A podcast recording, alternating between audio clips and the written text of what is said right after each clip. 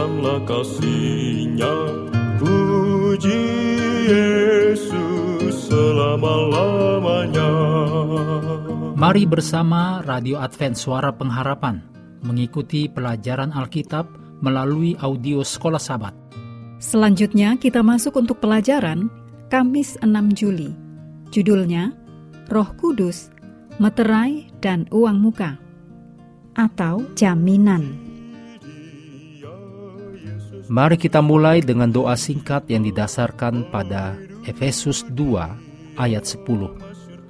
Karena kita ini buatan Allah, diciptakan dalam Kristus Yesus untuk melakukan pekerjaan baik yang dipersiapkan Allah sebelumnya.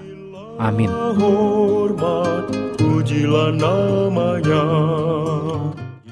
Dalam Efesus 1 ayat 13 dan 14, Paulus menceritakan secara singkat kisah pertobatan para pembacanya. Dalam menyelidiki pentingnya Roh Kudus dalam kehidupan orang percaya, Paulus menggunakan dua gambaran atau metafora untuk roh.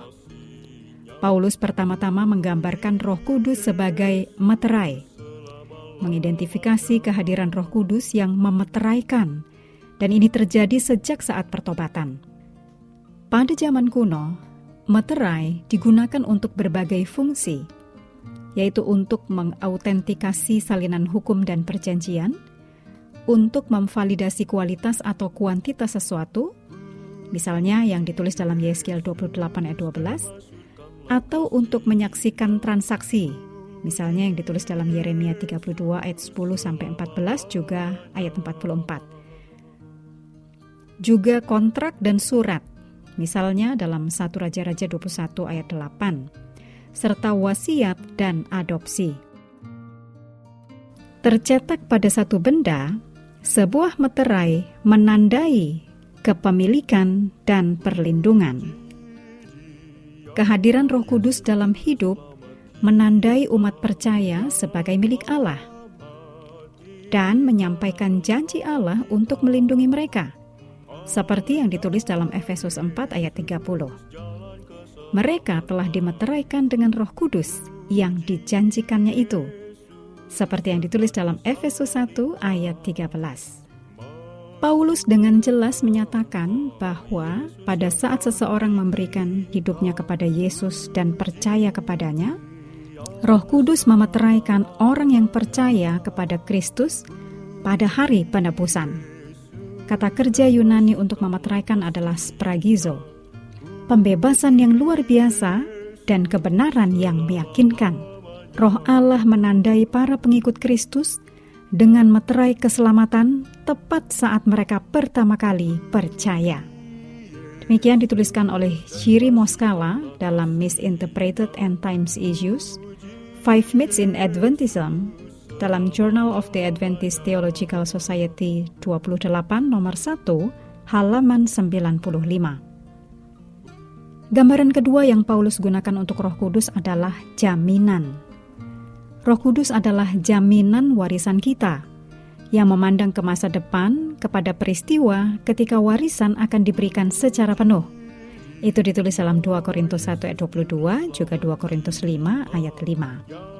Kata kerja yang diterjemahkan jaminan atau arabon adalah kata yang dipinjam dari bahasa Ibrani yang digunakan secara luas dalam bahasa Yunani umum atau bahasa Yunani koine pada zaman Perjanjian Baru untuk menunjukkan angsuran pertama, deposit atau uang muka yang mengharuskan pembayar untuk melakukan pembayaran selanjutnya.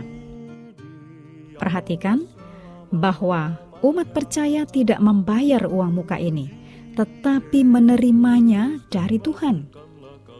Kehadiran Roh Kudus dalam kehidupan orang percaya, kata Paulus, adalah angsuran pertama dari warisan penuh atas keselamatan dan penebusan yang akan datang dengan kedatangan Kristus kembali.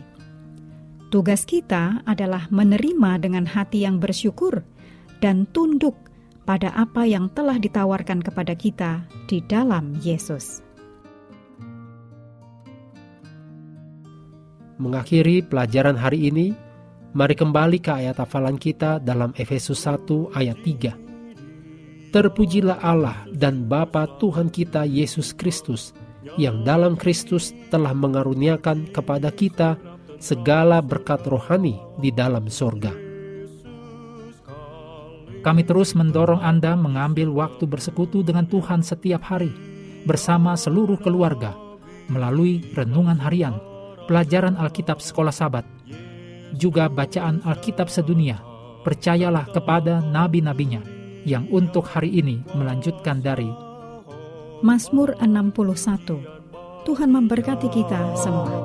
Puji Yesus dan masyurkanlah kasihnya